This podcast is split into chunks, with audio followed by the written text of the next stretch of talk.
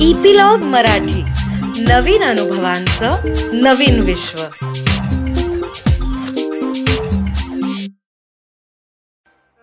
नमस्कार मंडळी मी रीमा अमरापूरकर सोल करीच्या या भागामध्ये तुमचं सगळ्यांचं मनापासून स्वागत करते.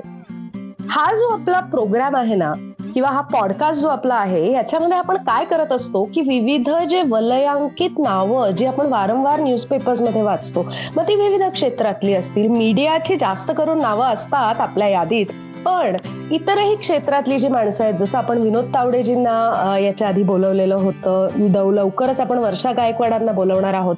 तर ही जी विविध वलयांकित नावं आहेत त्यांच्याशी आपण दिलखुलास गप्पा मारत असतो. They try to bare their souls in this interview so आज असंच एक अत्यंत वलयांकित नाव आपल्या बरोबर आहे आणि ते नाव आहे श्री नरेंद्र फिरोदिया यांचं.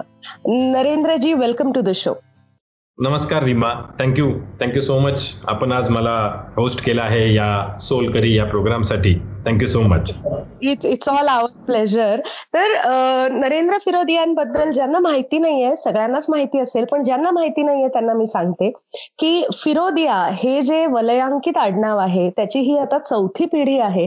आणि त्या फॅमिलीचं जे सामाजिक राजकीय शैक्षणिक क्षेत्रातलं आणि अर्थातच इंडस्ट्रीयल क्षेत्रातलं जे कॉन्ट्रीब्युशन आहे ते पुढे तेवढ्याच ताकदीनं नेणारे म्हणजे नरेंद्रजी फिरोदिया आहेत. तर आता नरेंद्रजी बरं का मला हे तुम्ही आता तुमच्या शब्दात सांगा ही तुमची ओळख मी करून दिली. पण आता तुम्ही तुमच्या शब्दात सांगा की नरेंद्र फिरोदिया ही व्यक्ती नेमकी कोण आहे तिचं बालपण कसं होतं शिक्षण काय होतं वगैरे वगैरे.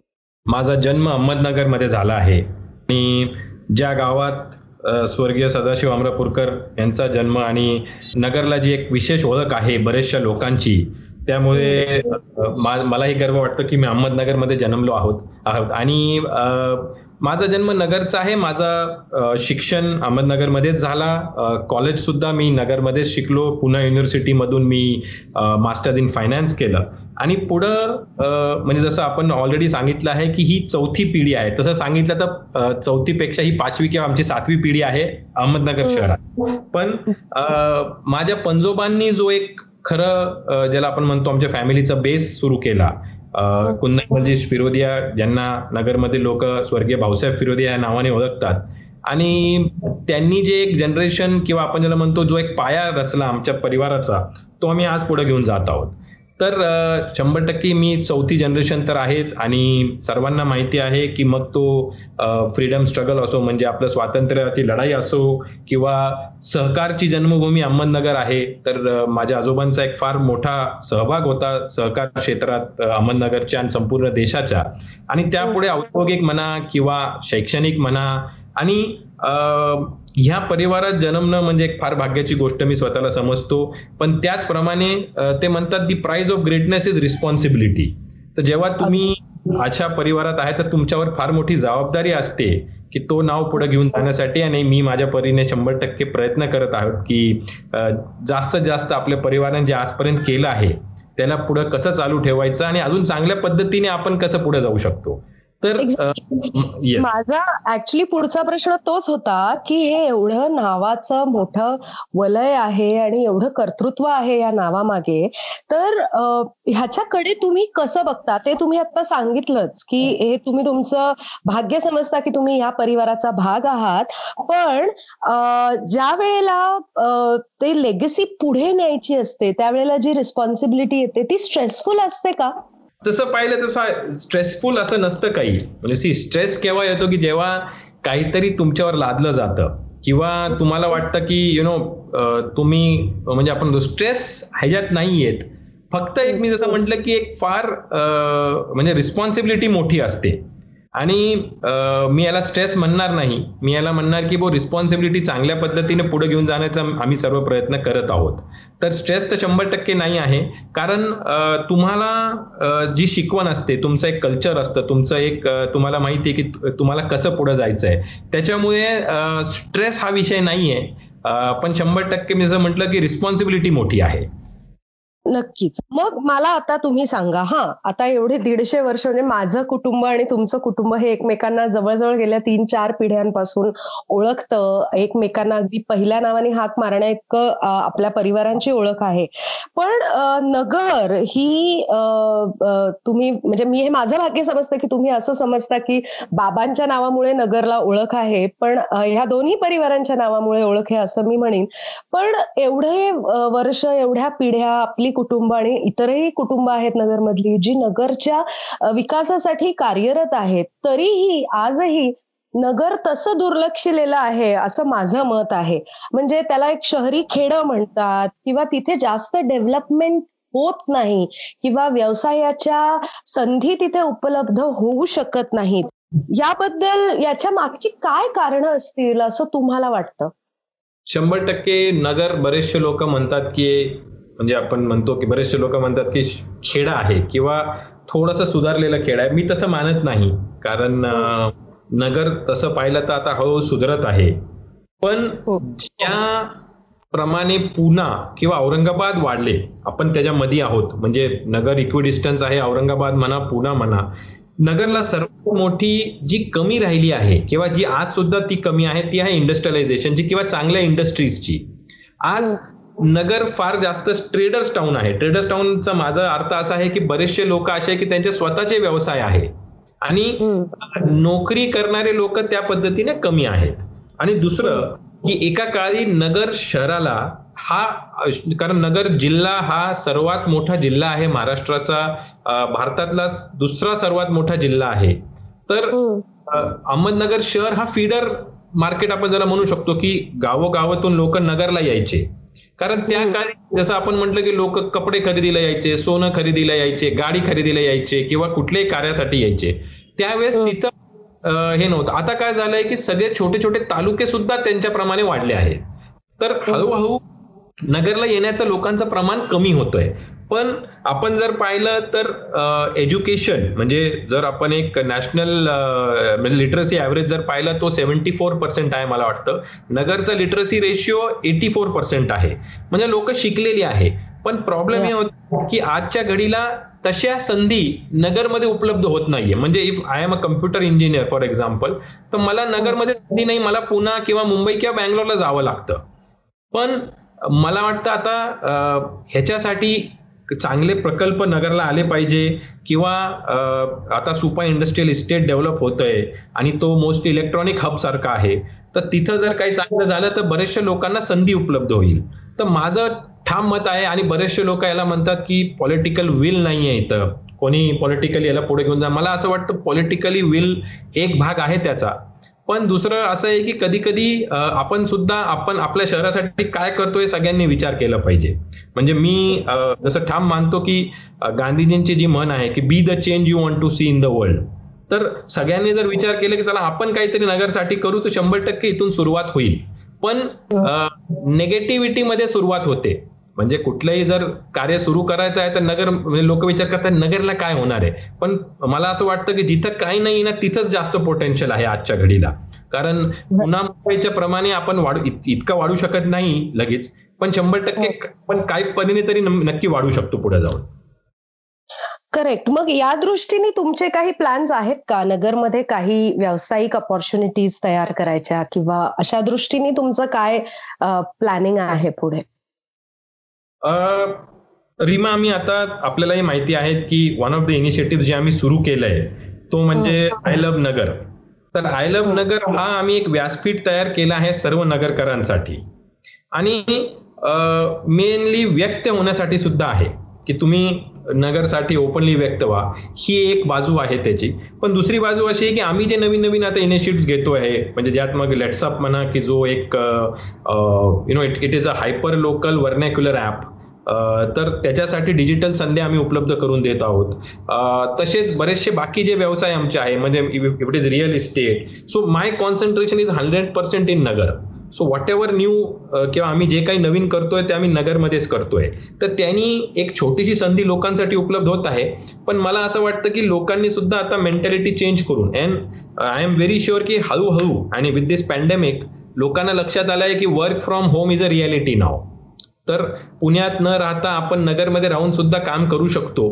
आणि आता बाउंड्रीज राहिल्याच नाहीये. म्हणजे इव्हन तुम्ही जर अमेरिकेत काम करत होतात पण आता इंडियामध्ये आला होता इथं इथं राहून सुद्धा तुम्ही अमेरिकेचे काम करू शकतात. आणि त्याच पद्धतीने अमेरिकेत राहून राहणारा माणूस सुद्धा नगरसाठी आता काम करू शकतो. So it is a win win situation for everyone now मग मला हे विचारायचं आहे की म्हणजे हे आता तुम्ही म्हणताय की आता काही बाउंड्रीज राहिलेल्याच नाही आहेत पण गेले इतकी वर्ष तुम्ही जे नॅशनल इंटरनॅशनल कंपनीज बरोबरचे टायअप्स त्यांच्या बरोबरच्या पार्टनरशिप हे सगळं तुम्ही लोकली नगरमध्ये रुटेड राहून करताय. म्हणजे त्याच्यातूनच त्या शहराप्रतीची किंवा त्या जिल्ह्याप्रतीची जी तुमची कमिटमेंट आहे ती दिसून येते. पण मी आता काही महिने नगरमध्ये होते तर मला असं जाणवतं की जसं तुम्ही म्हणालात की अरे नगरमध्ये काय होणार आहे? हा एक जनरल ऍटिट्यूड लोकांमध्ये आहे.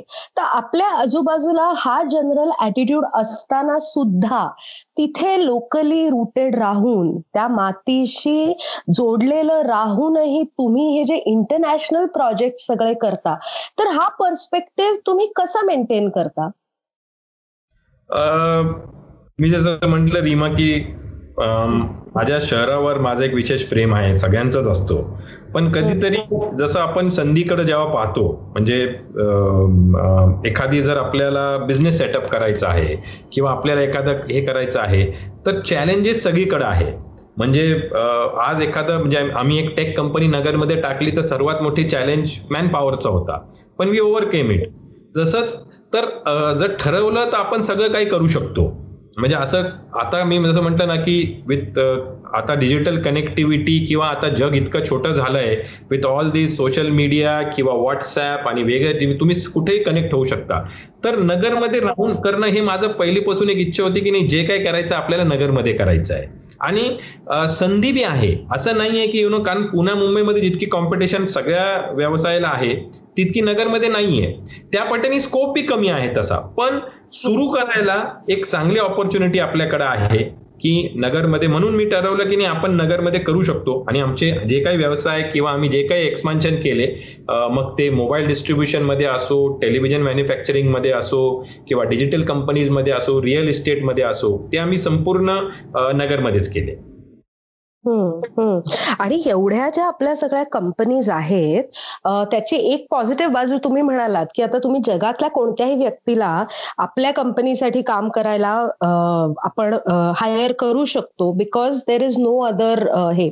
आता मला सांगा की नगर जरा बाजूला ठेवून की आता एवढे सगळ्या सेक्टर्समध्ये तुम्ही आहात ऑटोमोबाईल कंपोनंट्स असतील telecom real estate hospitality media film production automobile dealership I T sports talent management म्हणजे ही सगळी नावं घेता घेताच दम लागतो. इतक्या इतक्या सेक्टर्समध्ये तुम्ही कार्यरत आहात.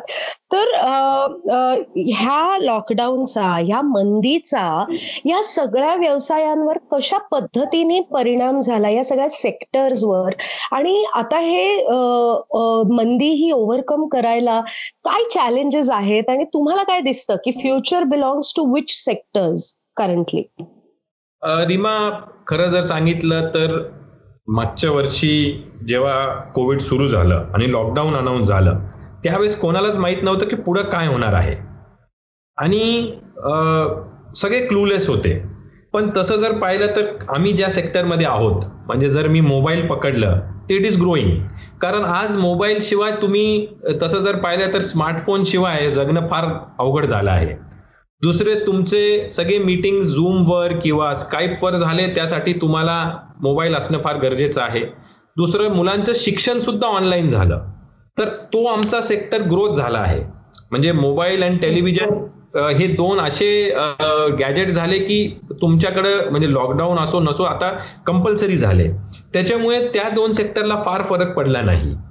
त्यानंतर जर मी असं पाहिलं तर सर्वात मोठा जो फरक पडला आहे किंवा आता सर्वात तो आहे हॉस्पिटॅलिटीला पडला आहे. म्हणजे आमचे जे हॉटेल आहे किंवा ओव्हरऑल लोकांचं ट्रॅव्हल फार कमी झालं आहे. आणि ह्या संपूर्ण जगात जर आपण पाहिलं इंडियामध्ये हॉस्पिटॅलिटी अजून सुद्धा सुधारलं नाहीये. Barring a few options Goa सारखे ठिकाण की आता लोकांना कारण सुट्टीच लोक सहा आठ महिने बांधून होते. आता सुटल्यावर सर्वात जास्त लोक गोवा किंवा महाबळेश्वरला चालले जिथं ते टुरिझम प्लेसेस आहेत. पण अहमदनगर सारखं बिझनेस लोकेशन की जिथं जास्त बिझनेस ट्रॅव्हलर्स येतात. अजूनपर्यंत त्या परीने आमचं हॉटेल पूर्णपणे सुरू झालेलं नाही. त्यामुळे हॉस्पिटॅलिटीला सर्वात मोठा फरक पडला आहे. त्यानंतर टेक जर पाहिलं जर आमचे ऍप्स पाहिले लेट्सअप किंवा आय नगर उलट आम्ही त्यांच्यावर चोवीस तास काम करत होतो ड्युरिंग कोविड कारण लोकांपर्यंत राईट इन्फॉर्मेशन पोहोचवण्याचा आमच्यावर जबाबदारी होती.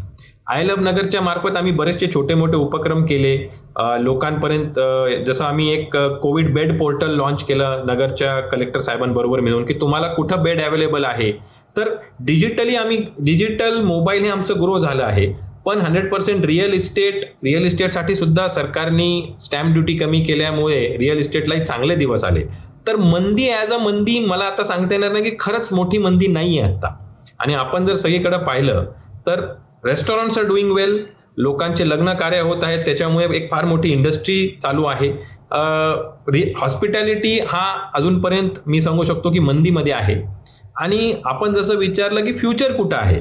तर मला फार क्लिअरली वाटतं की आपल्याला आता जसं मी म्हटलं की वर्क फ्रॉम होम कल्चर आता रियालिटी झालेलं आहे. दुसरं डिजिटली किंवा यु नो टेक्नॉलॉजीचा वापर करून आपण लोकांपर्यंत कसं पोहोचू शकतो? किंवा लोकांना काय पाहिजे आज? आपण जर पाहिलं तर व्हॉट्सॲप आहे किंवा झूम आहे किंवा स्काईप आहे हे आपली जनरेशन वापरत होती. पण आपली वरची एक जनरेशन आहे आपले वडील आहे आपली आई आहे त्यांना वापरता येत होतं का? नाही येत होतं पण आता ते शिकले. तर आता डिजिटली आपण काय करू शकतो? लोकांना ई कॉमर्स माहीत नव्हतं. लोकांना अमेझॉन किंवा फ्लिपकार्ट वरून ऑर्डर करता येत नव्हतं सगळे शिकले. तर necessity is the mother of all invention असं म्हणतात. तर मला एक ठाम वाटतं की ह्याच्या पुढे इफ यू कॅन रिअली जसं आता आपण म्हणतो की नवीन नाविन्य आपण पुरवून आयदर इट कॅन बी की लोकांना घरी बसल्या काय मिळू शकतं किंवा डिजिटली ई कॉमर्स बरेचसे आता स्कोप आहे. तसेच राईट इन्फॉर्मेशन लोकांपर्यंत पोहोचवणं. आज बरेचशा म्हणजे मी सांगतो व्हॉट्सअप युनिव्हर्सिटी जी आहे की तिथं काही येतं लोकांना ते खरं वाटतं. पण खरं जर पाहिलं तर व्हेरीफाय करतात का लोक? आजची जनरेशन मॅक्सिमम गुगलवर सर्च करते. तर ह्या सगळ्यांवर आपण काही उपाय देऊ शकतो का? आणि सर्वात महत्वाचं म्हणजे जसं आमचं लेट्सअपचा जो ऍप आहे की तो आज ऑलरेडी आम्ही पाच भाषामध्ये आहोत की त्यात मराठी हिंदी इंग्लिश तमिळ बांगला ह्याच्यात आम्ही आलो आहोत आणि आम्ही लवकरच गुजराती भोजपुरी आणि लद्दाखी म्हणजे लद्दाखमध्ये सुद्धा आम्ही लद्दाखी भाषा सुरू करणं. तर लोकल लँग्वेजसाठी आपण काय करू शकतो का? कारण इंग्लिश बोलणारे फार कमी लोक आहे.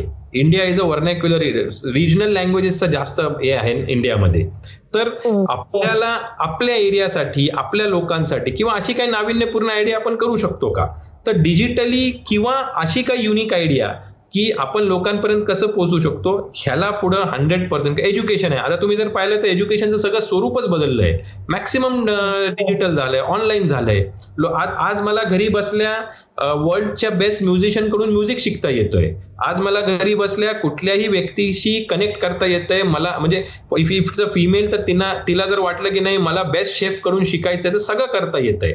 तर the world is shrunk now आणि हे सगळं इंटरनेट आणि ऑनलाईनच्या माध्यमातून झालंय. तर ह्याचा वापर करून आपण काय करू शकतो हे सगळ्यांनी थोडस जर विचार केलं आणि त्यातून जर ब्रेक थ्रू काढलं तर the next generation the next may be next two three years will be की घरी बसल्या मला काय काय करता येईल किंवा सेफली मला काय काय करता येणार आहे. कारण अजून कोविड संपलेलं नाहीये. You know we have a long way to go and people have to still be very cautious तर त्याच्यामुळे Uh, whatever will be easier for people, uh, that will be the next uh, step, I think so. Wow so basically service in a way service industry की लोकांना घर बसल्या आपल्याला काय services देता येतील? आणि अर्थातच लोकांचे जे रूट्स आहेत जसं तुम्ही म्हणालात की भाषांमध्ये लोकांनी लक्ष घातलं पाहिजे वर्नॅक्युलरमध्ये आपण किती शिरू शकतो ते बघितलं पाहिजे. आणि I think we at epilogue media are a step closer कारण आमचे ऑलरेडी पॉडकास्ट हे मराठी गुजराती बेंगॉली पंजाबी या चार भाषांमध्ये आम्ही ऑलरेडी करतो आहोत. इन ऍडिशन टू इंग्लिश आणि Hindi so I think are epilogue family is on the right track but other than that मला हे विचारायचं आहे की आता तुम्ही डिजिटल म्हणालात आणि नुकतीच एक अनाउन्समेंट झाली लेट्स फ्लिक्सची सो लेट्स हा तुमचा ऍप ऑलरेडी आहे. आय लव्ह नगर हा ऍप आहे.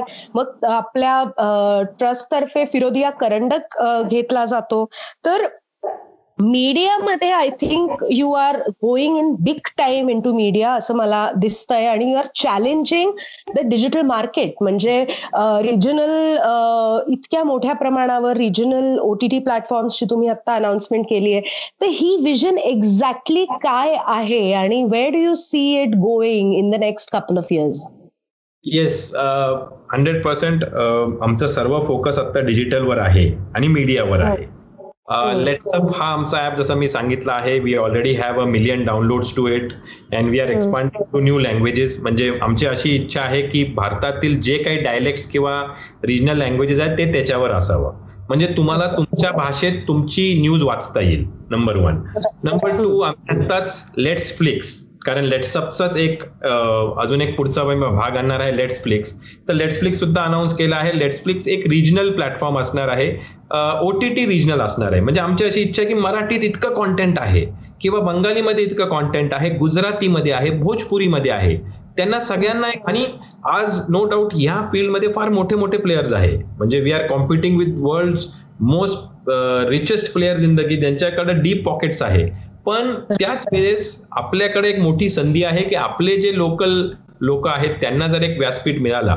आणि podcasting is I think podcasting is the future म्हणजे आता आपल्यालाही माहिती आहे I think you are in the right space podcasting is growing by leaps and bounds कारण बरेचसे असे लोक आहे की ज्यांना ऐकायला जास्त मजा येते. आता रेडिओ जो आहे आपला दैनंदिन जीवनातील एक भाग झाला आहे. पॉडकास्टिंग त्याच एक एक्सटेन्शन आहे. तर मला वाटतं की हंड्रेड पर्सेंट आम्ही मीडियामध्ये we are going all out in media with let's up let's flix I love Nagar is a Nagar based app but we want to take it to India you know we want to take it to every city कारण I नगरची विशेषता अशी आहे की ह्या ऍपवरून तुम्ही it is not just an yellow pages but तुम्ही तुमच्या नगरसेवक म्हणजे कॉर्पोरेटर पर्यंत पोहोचू शकतात. तुमचं ग्रीवियन्स असेल ते त्यांच्यापर्यंत पोहोचू शकतात. नगरमध्ये काय इव्हेंट चालू आहे? नगरमध्ये सध्या जसं उड्डाण पूलचं काम चालू आहे तर कुठला रस्ता वापरायचा ते आम्ही त्यांना सांगतो. नगरमधील सर्वात बातमी तुम्हाला मिळते ती खात्रीशीर मिळते कारण आजपर्यंत फेक न्यूजचा फार मोठा प्रॉब्लेम आहे. आणि नगरकरांचा हक्काचा व्यासपीठ आम्ही बनवला आहे. तसंच आम्ही आमच्या ट्रस्टच्या माध्यमातून अहमदनगर महाकरंडक हा आम्ही आता सातत्याने नऊ वर्षापासून करत आहोत. नवीन कलाकारांना ही संधी मिळते ही आणि मला सांगायला आनंद होते की अहमदनगर महाकरंडकाचा जो प्राइज मनी आहे तो महाराष्ट्रातील सर्वात हायएस्ट प्राइज मनी आहे. कारण मला वाटतं की खरोखर it is the real art to perform on stage आपण चित्रपट बनवू शकतो चित्रपटमध्ये रिटेक घेऊ शकतो किती वेळा. पण एकांकिकामध्ये रिटेक घेता येत नाही आणि ज्या प्रकारची एकांकिका येते तर आता सातत्याने नऊ वर्ष झाले आम्ही हे करत आहोत. तर त्याच्यामुळे अहमदनगर महाकरंडकच्या माध्यमातून मी ह्या मीडियामध्ये आलो असं सांगायला चुकीचं होणार नाही. ते पाहून मला आवड निर्माण झाली की नाही आपण लेट्सफ्लिक्स सारखा प्लॅटफॉर्म आणू शकतो. लेट्सअप तर ऑलरेडी एक आमचा ऍप आहे आय लव्ह नगर आहे. तर शंभर टक्के मे बी पुढील पाच वर्ष आमचं कॉन्सन्ट्रेशन मीडिया आणि टेकवर राहणार आहे. राईट राईट राईट आणि ओव्हरऑल जो ट्रेंड सध्या मीडियामधला चाललेला आहे ओके म्हणजे पूर्वी जेव्हा आपण लहान होतो तेव्हा खूप मिनिंगफुल मीडिया असायचा.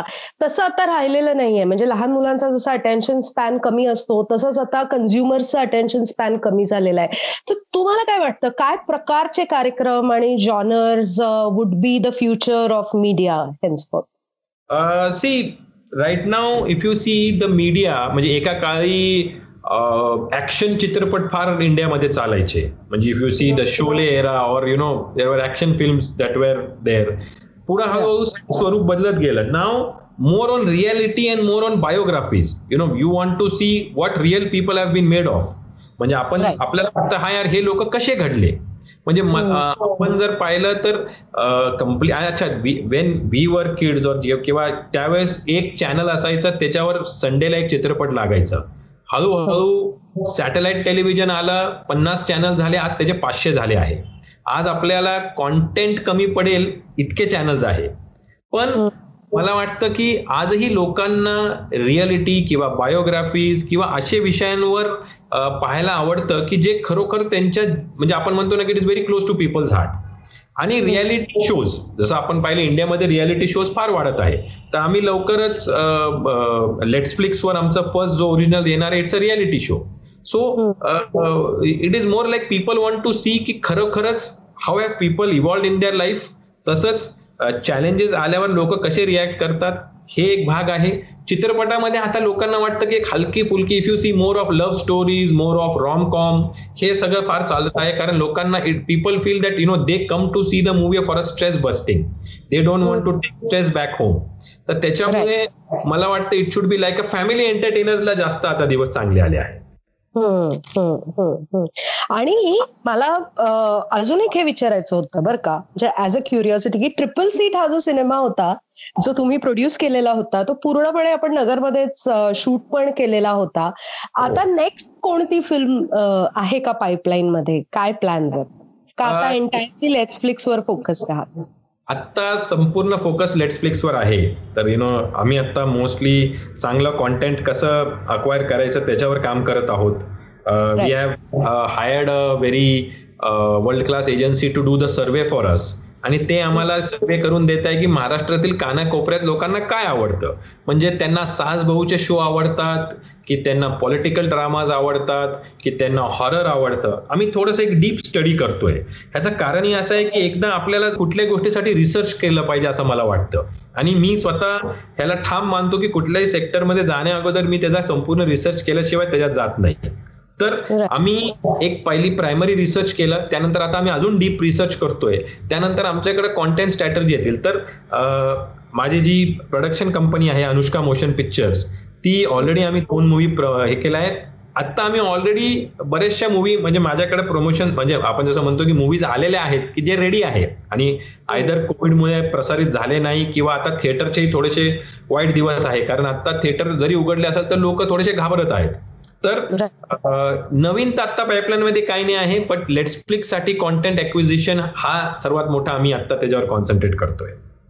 Fantastic fantastic so I am so glad कारण मराठी इंडस्ट्रीचं गेले तीन वर्ष इतका वाईट काळ सुरू आहे की हो. आधी दुष्काळ होता मग त्याच्यानंतर आता मागच्या वर्षी कोविड या वर्षीचा उन्हाळा पण बहुतेक कोविडमध्ये जाणार असं दिसतंय एकंदर चित्र so I am so glad की आता ओ टी टी प्लॅटफॉर्म्स मधून मराठी कॉन्टेंट हा लोकांपर्यंत पोचवायला आपले मराठी कलाकार टेक्निशियन्स यांच्यासाठी एवढे मोठे अपॉर्च्युनिटीज तुम्ही उभ्या करत आहात and that is a great thing त्याचबरोबर I would like to say hats off to you कारण नगरसाठी सुद्धा संधी उपलब्ध करून देणं कारण अहमदनगर महाकरंडक म्हणजे it has put Nagar on the map map of एकांकिका स्पर्धा नाही तर एकांकिका स्पर्धा पूर्वी पुणे मुंबई इथे अशा कॉन्सन्ट्रेटेड होत्या. सो त्याच्यामुळे thank you so much for that आणि इथून पुढेही तुमचं काम असंच तुम्ही सुरू ठेवा. पण हा इंटरव्ह्यू आता इथे संपलेला नाहीये. There is a surprise for you there is a rapid fire round आणि जे येईल डोक्यात ते पहिलं पटकन सांगून टाकायचं आहे ठीक आहे? साधे साधे प्रश्न आहेत. काही मोठं नाही. ओके सो नरेंद्र फिरोदी यांची आवडती फिल्म हिंदी की Marathi? What is the choice whichever is your favourite so my favourite film is Lakshya जी ऋतिक रोशनची आहे.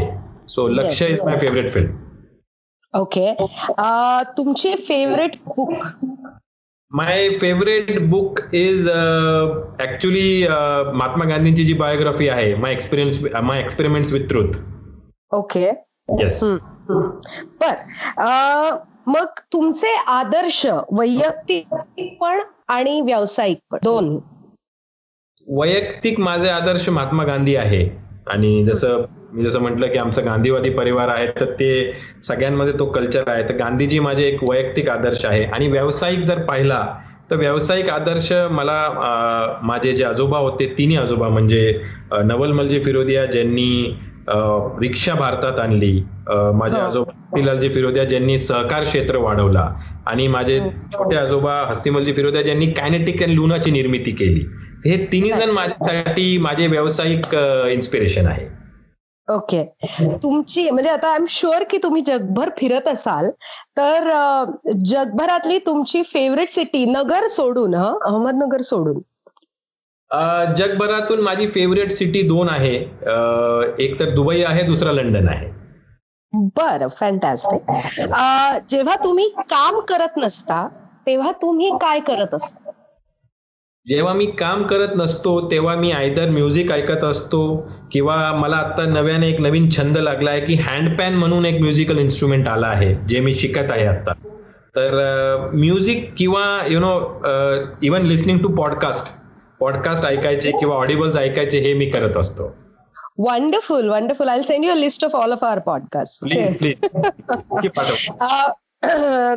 तुमचं फेवरेट गाणं? माझं फेवरेट गाणं परत लक्षच आहे. लक्षचा जो टायटल सॉन्ग आहे तो माझा फेवरेट गाणं आहे. ओके तुमच्या मते असं एक गाणं जे आयुष्य डिफाईन करत? तस जो तो गाणं आहे की रुक जाना नाही तू काही हार के काटो से मिलेंगे मिलेंगे तो जो गाणं आहे तो ऍक्च्युली आयुष्य डिफाईन काटो पे चलके मिलेंगे राहे बाहर की.